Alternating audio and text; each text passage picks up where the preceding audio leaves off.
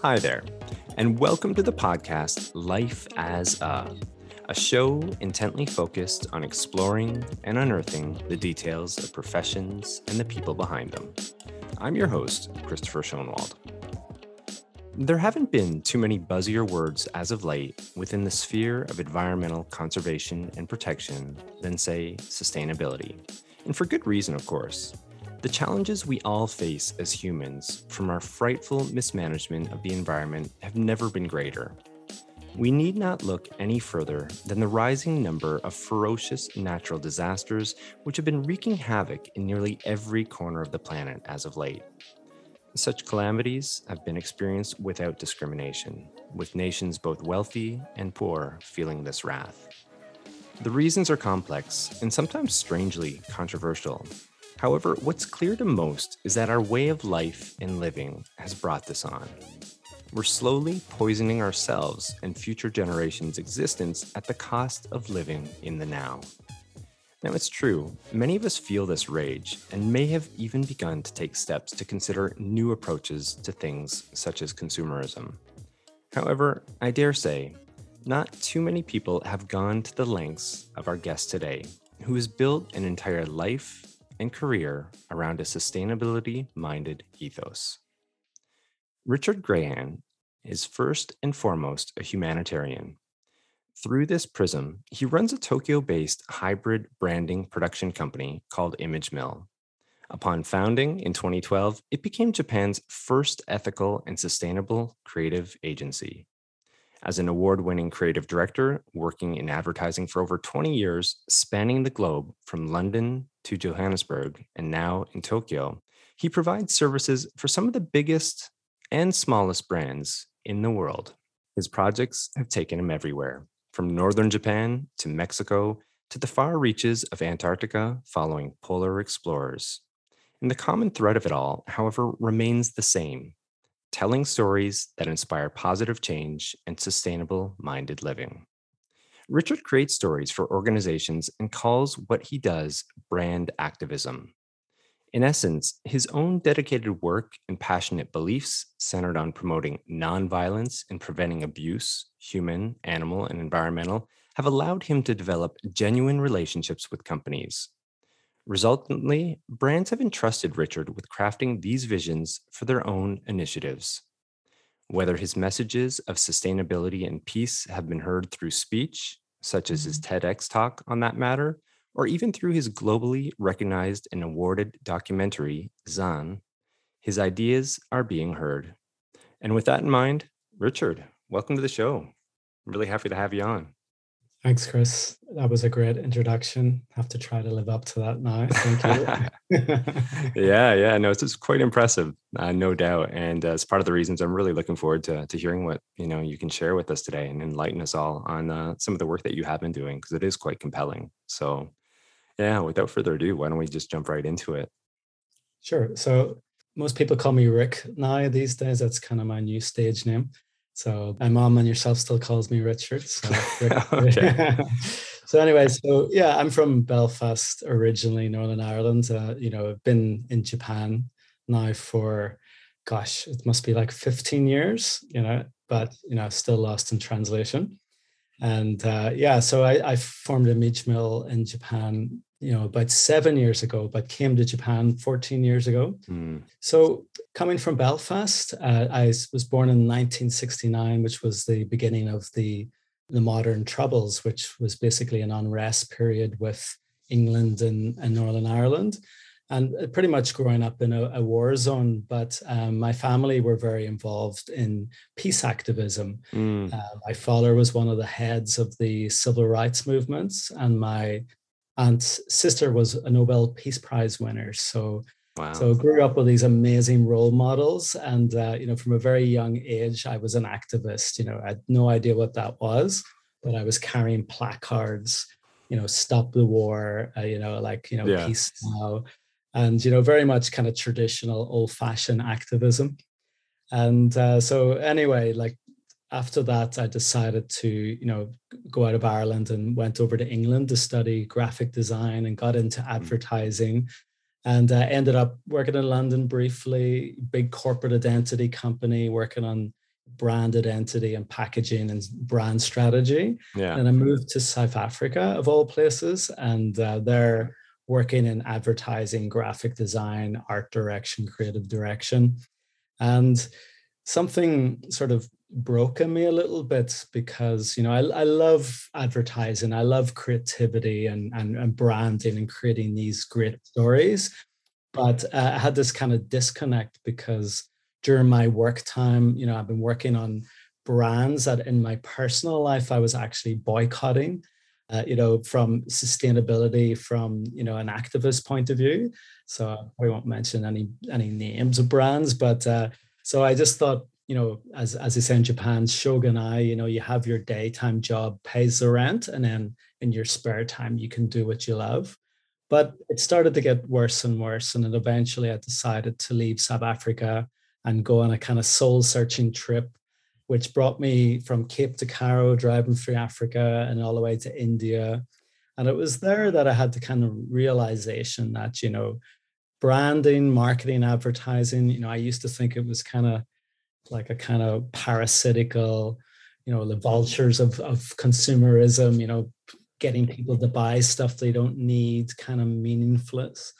But I realized there that, you know, actually, you know, it's really just kind of human behavior and psychology. And you can actually use that, those tools to to create good. It's all about the intention, you know. So then I started to try and introduce my, you know, philosophy into my branding.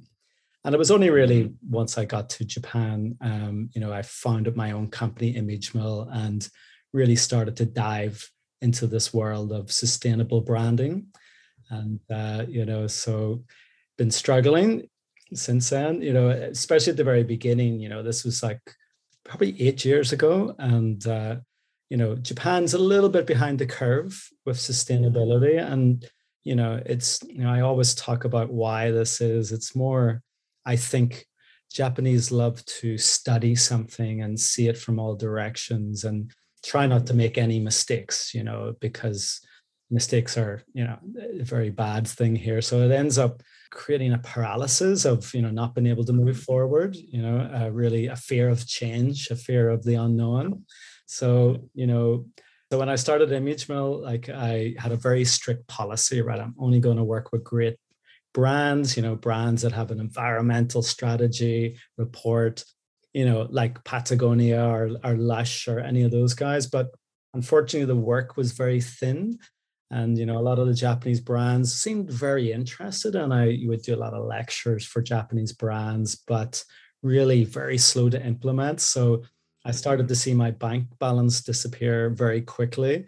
And, you know, I always talk about there's the five C's of sustainability, and the first one is competitive. You know, you gotta be make money. You gotta, as a brand, you gotta, you know, that's number one. Your own sustainability is the most important. I always give an example like you could have a, a bar of soap. I use this as my kind of basis for my TED talk. You know, can a bar of soap save the world? You know, imagine a bar of soap when you buy it, you send a kid in Africa to school and you know all this great kind of stuff but to actually really implement that you know, the bar soap would be too expensive and you know it just go out of business. So first rule of sustainability is profitability you know? I hear you on that one. Mm. Mm. so yeah so you know it's been a it's been a tough journey but um you know things have really started to catch up. Uh, japan i think has tremendous possibility from being quite behind to really leapfrogging ahead because yeah. that's one of the beauties of Japan. You know, once there's a, a, consensus, yeah, and once people, okay, this is the right way, everybody Things will do go it. quick. You know? Yeah, you're right. Right. So I really think that's that's coming very soon. Although I've been saying that for quite a few years, but it, it's getting closer. It's definitely getting. Closer. I would, yeah, I would say so. I mean, like just sort of reading the tea leaves and looking around, it would seem to be. I just had a guest on this show not too long ago. I mean, it was within climate tech, so it's a little bit different, of course. But she'd raised a point where investment within that whole sector has like tripled in recent years and obviously like the, the area that you're within too i mean there is certainly you know a trickle down effect on some of those types of investments of course going across that way it's signaling a shift and a shift of mindsets essentially right towards like these issues are important and uh, we, we better be prepared for them and i'm assuming like that's how brands are you know probably positioning themselves to a certain degree. Whether they're ready to do something at this particular moment could be a different matter but i'm sure they all know within the next I don't know, six months, 18 months, 24 months. Like they really have to get their ducks in a row to to be able to move and do it the right way too, right? I think like people are getting a little bit more, well, consumers, I would say, are getting a little bit, I don't know, smarter. You can sort of distinguish between that greenwashing. And if you're not doing it the right way, they're going to call you out. And probably like even here within Japan too, which typically isn't always like that. I think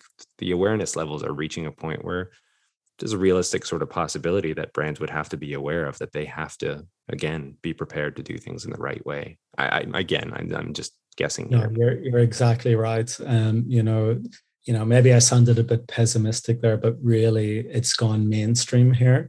Yeah. And in, in such a way that i'm actually kind of fed up with the word sustainable uh, you know and i think in many ways it's lost its meaning you know it's become it's become a pillar of marketing you know place price you know it's it's now sustainability is there. So uh, but still with a lot of real depth and a lot of understanding.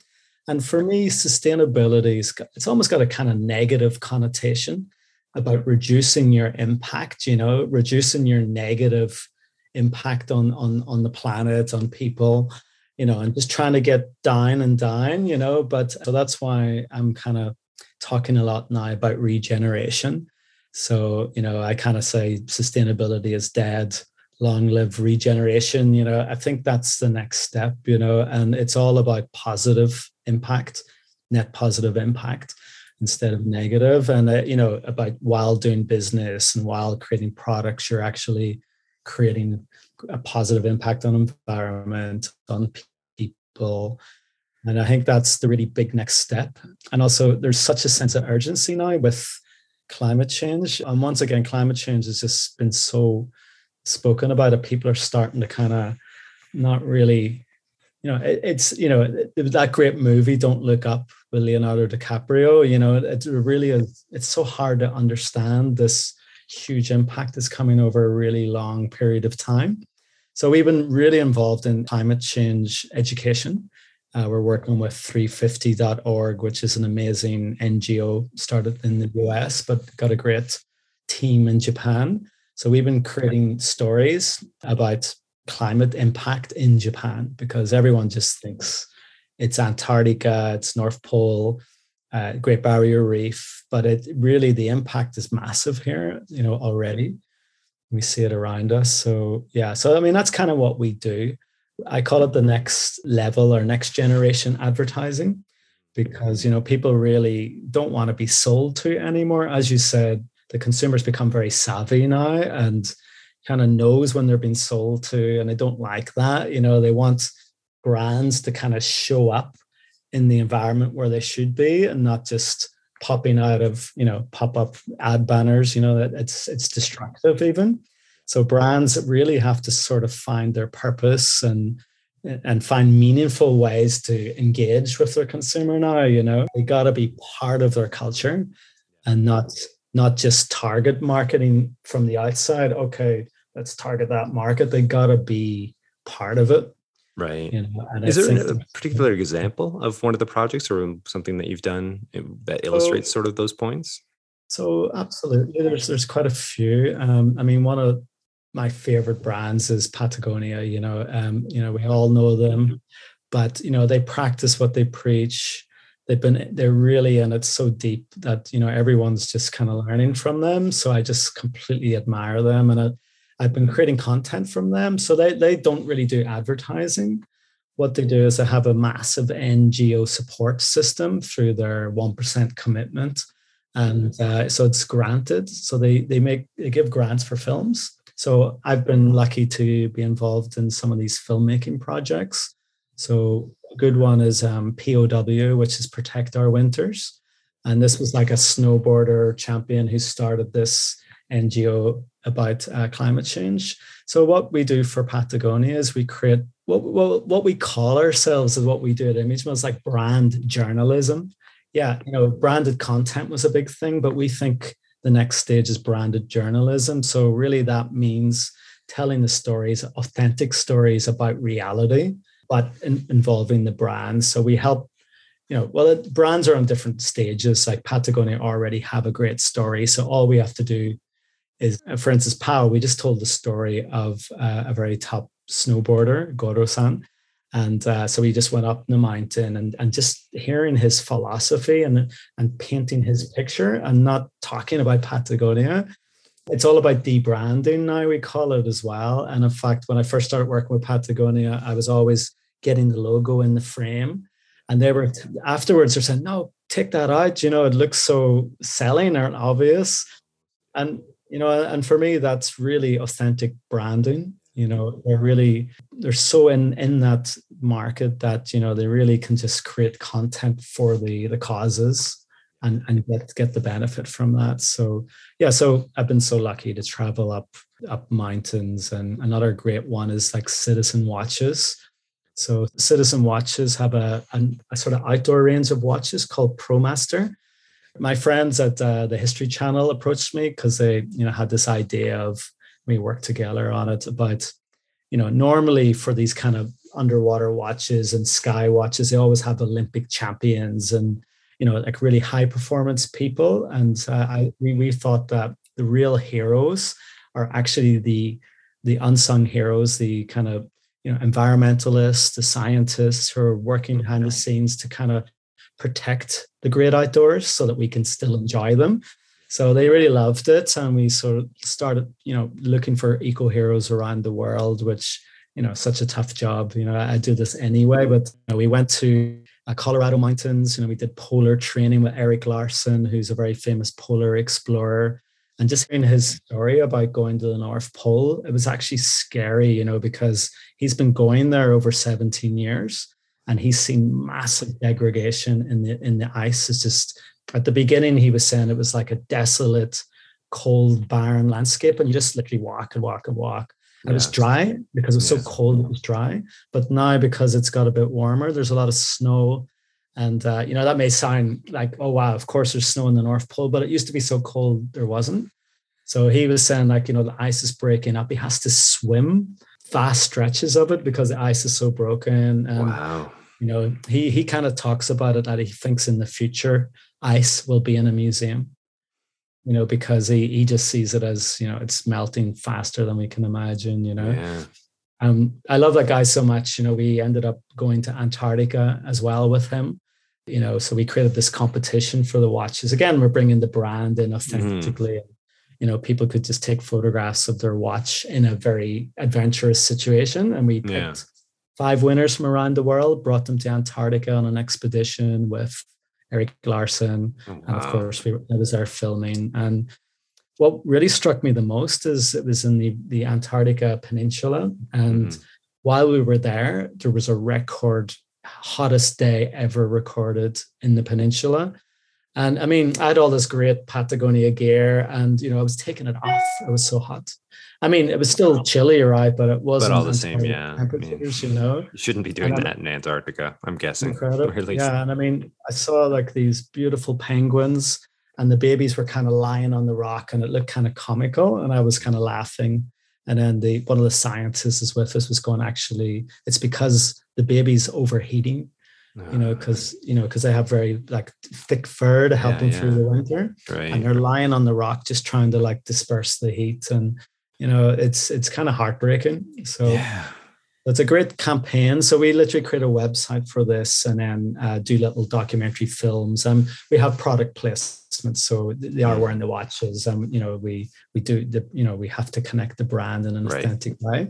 Right. and then they donate also percentage of the watch sales to these causes and, and you know so it's a really great win-win situation. Mm, mm. we went to great barrier reef but because of all this i've really witnessed firsthand the impact of climate change and it's devastating you know i've been diving in the ocean with whale sharks in indonesia filming and you know the plankton levels Yeah. have been dropping dramatically because of the plankton lives on the surface of the ocean and that's It's where just the heating up. heating up and it's only like small heating up but it's enough to create this big impact you know so Yeah. yeah it's you know and diving in the great barrier reef one of the dreams since i was a child Yeah. I, we couldn't find a patch that yeah, I mean that that has been well documented as almost falling off the map essentially, right? no you but you hear about this right but you know you always Mhm. think ah it's massive because it's as Right. big as japan you know the coral the coral reef is as long as japan Yeah. but it's it's really decimated you know and it's only going to get worse Yeah. And I think, I mean, just the, what you've been describing the last few minutes here, I mean, you have such a unique perspective, aside from one being plugged into all this knowledge and being aware of it and having a passion towards it, but also like you just, as you mentioned, you've been around the world seeing it, mm-hmm. experiencing it, speaking to others as well who have been up close and personal with it. I mean, that hits home, I think, a lot differently than what it does to say someone someone like myself who does care about all of these issues, but we've never been in a position to necessarily take all of it in, much like you, you have at least. Know, and it's, that, it's really must- it's really hard yeah. to convey you know Yeah. and know, also myself i'd been an activist and you know i really knew it in theory and yeah, i think that's the problem with with mankind you know mm, unless they experience pain firsthand they don't really react right. so i just hope it doesn't get to such a stage where you know climate change is irreversible yeah, and yeah. before Well, we mm. realize Mm. Well, you did bring up a, a point that I was going to ask about anyway, and I kind of would like to return to that. It was in reference to that Netflix film, Don't Look Up, basically a satirical film for those who haven't seen it. I'm sure most people are familiar with it at this point, but basically, this giant asteroid is pummeling towards Earth.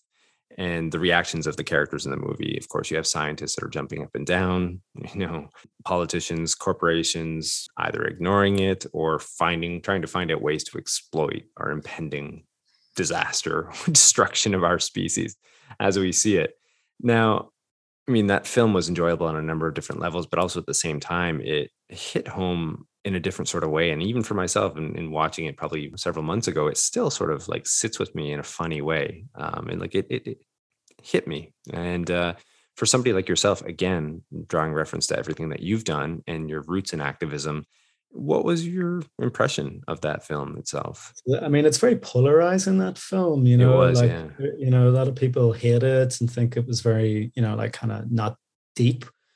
But, you know, for me, it was perfect. It was Yeah, like me too. such, yeah. it was such, you know, really hit me home as well. It was, you know, very clever. Mhm. You know, it looked satirical and comic, but all these things that we were laughing at or thinking is ridiculous really are based in real, real reality, you know Yeah. and we see it all the time you know and you know even recently there there was little um activists on television in, in the uk right? Yeah. and they were just drawing the comparison and and yes you know people just don't want to deal with this situation. And you know it was actually quite amazing that, so many people didn't realize the movie was about climate change which is clever you know because you know once i t- tell them it's like oh oh gosh that you know realization so it's very clever i think you know Clever or sad? I'm not sure. I'm kind of, Yeah. you know, my, I'm divided on that point. I'm not entirely sure, Mm-hmm. you know, how people are missing that point. But yeah, all the same,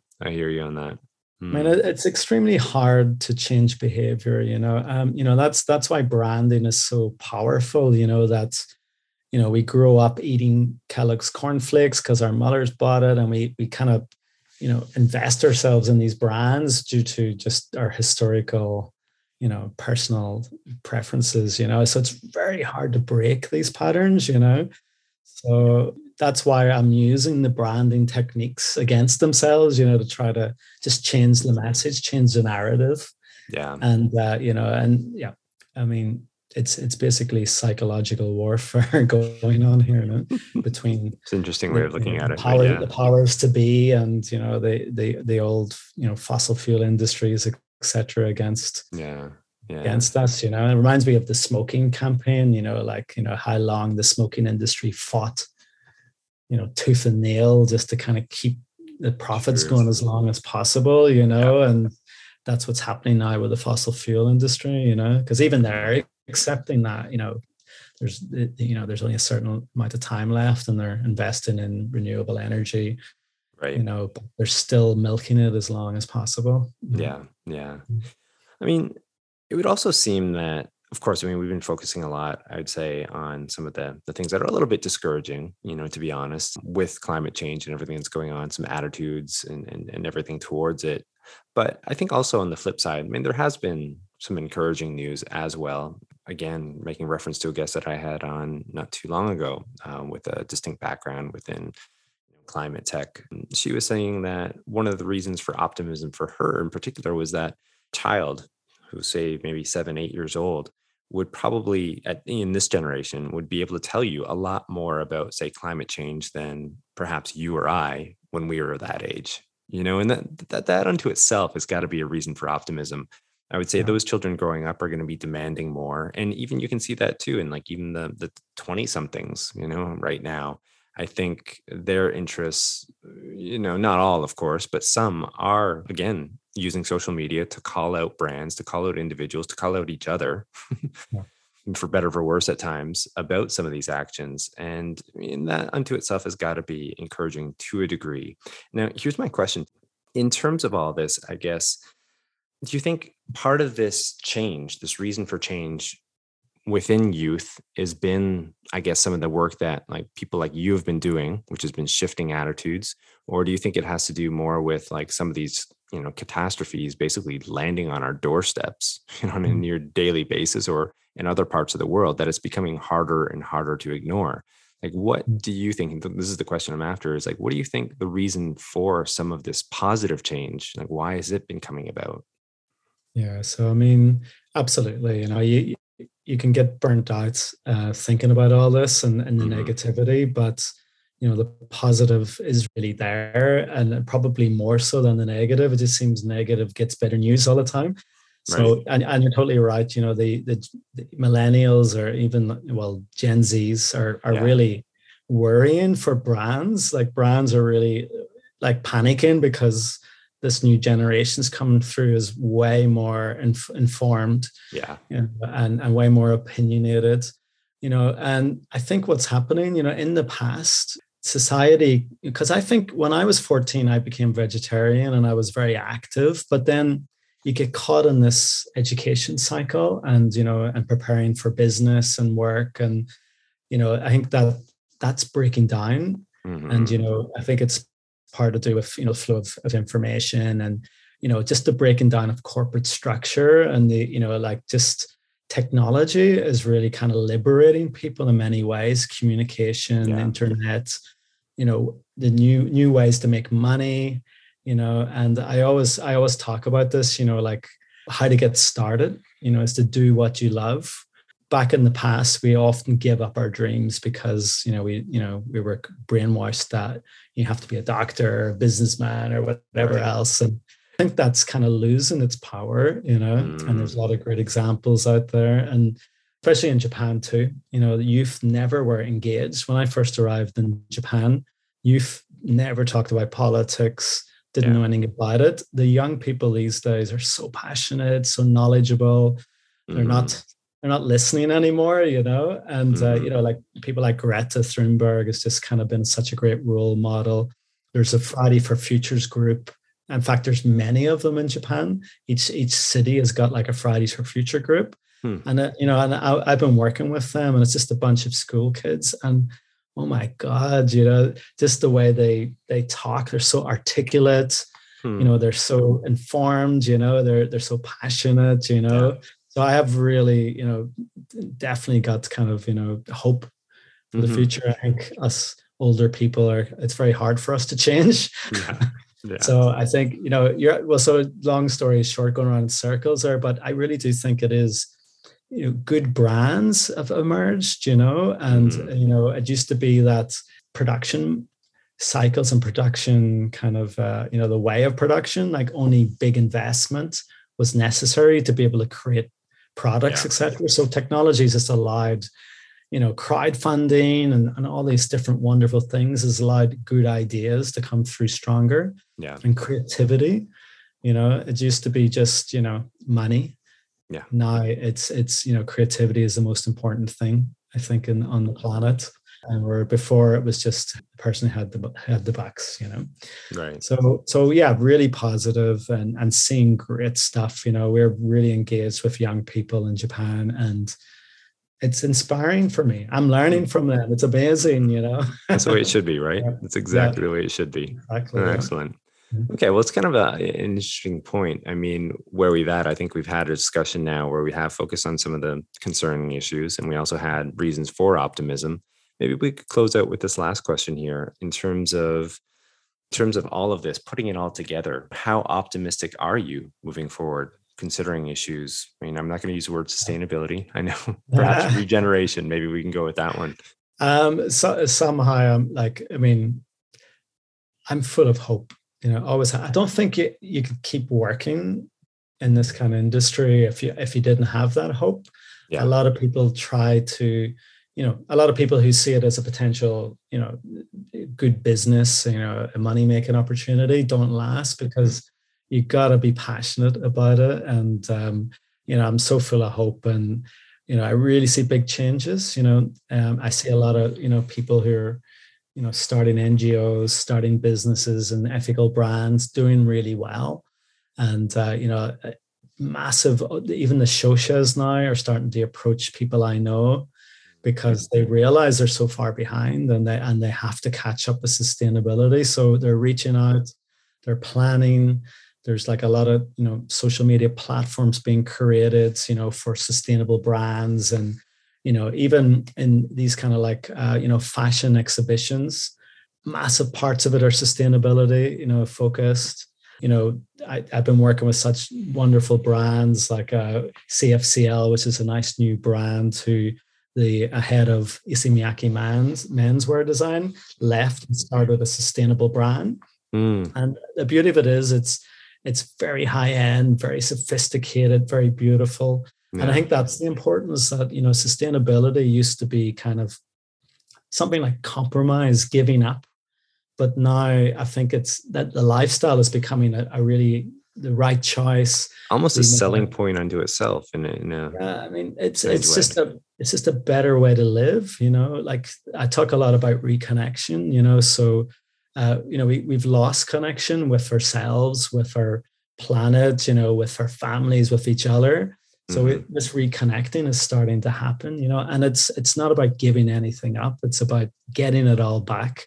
Yeah. When we go out to a farm or something, just putting your hands in the in the mud and you know just becoming aware of this circus. You know, we talked about circular economy before you know but it's really just a natural cycle and and branding and business and mankind has just gone off in such a tangent and it's a disaster that they're realizing that you know nature occurs in these circular patterns for reasons because it works you know so brands have to kind of wise up and you know if they don't get involved in this then they're going to be left behind you know yeah yeah well that's probably a nice way to uh, to end it it's been a really enjoyable discussion here today, Rick. And I really thank you, you know, for one, your time and then all the insights as well. And some of the examples that you shared. I think it really was going to hit home for a lot of people, you know, brought some of these issues to the forefront and probably taught a lot of people too. I mean, you know, one for me, for example, sustainability, you know, and, and that term and where it's how it's being interpreted by people like yourself and where it's at and perhaps maybe where we can sort of shift our attention towards some other concepts that you've introduced as well so yeah, I thank you for all of that. It truly was a pleasure and a, a riveting conversation. So thank you. Thanks very much, man. Yeah. For those interested in learning more about Rick and his work, you can find and connect with him through his company, Image Mill. And also, you can find him on LinkedIn. This information, by the way, will be included in the show notes. If you like today's episode, please share. I mean, that stuff does count and it does help spread the word. Also, too, you can rate, review, and subscribe wherever you access your podcasts. Head on over to YouTube and look for Life as a. We do have a YouTube channel there where you can see full conversations, much like the one that we had today with Rick. Um, the interesting thing too is at the start we'll have a, a, bit of a slideshow where there'll be some imagery associated with the talk where you can kind of check that out as well. And then finally, don't forget to tune in to the next episode of Life as a, where we'll continue to explore and unearth the details of professions and the people behind them. I'm your host, Christopher Schoenwald. until next time, stay curious about life and living.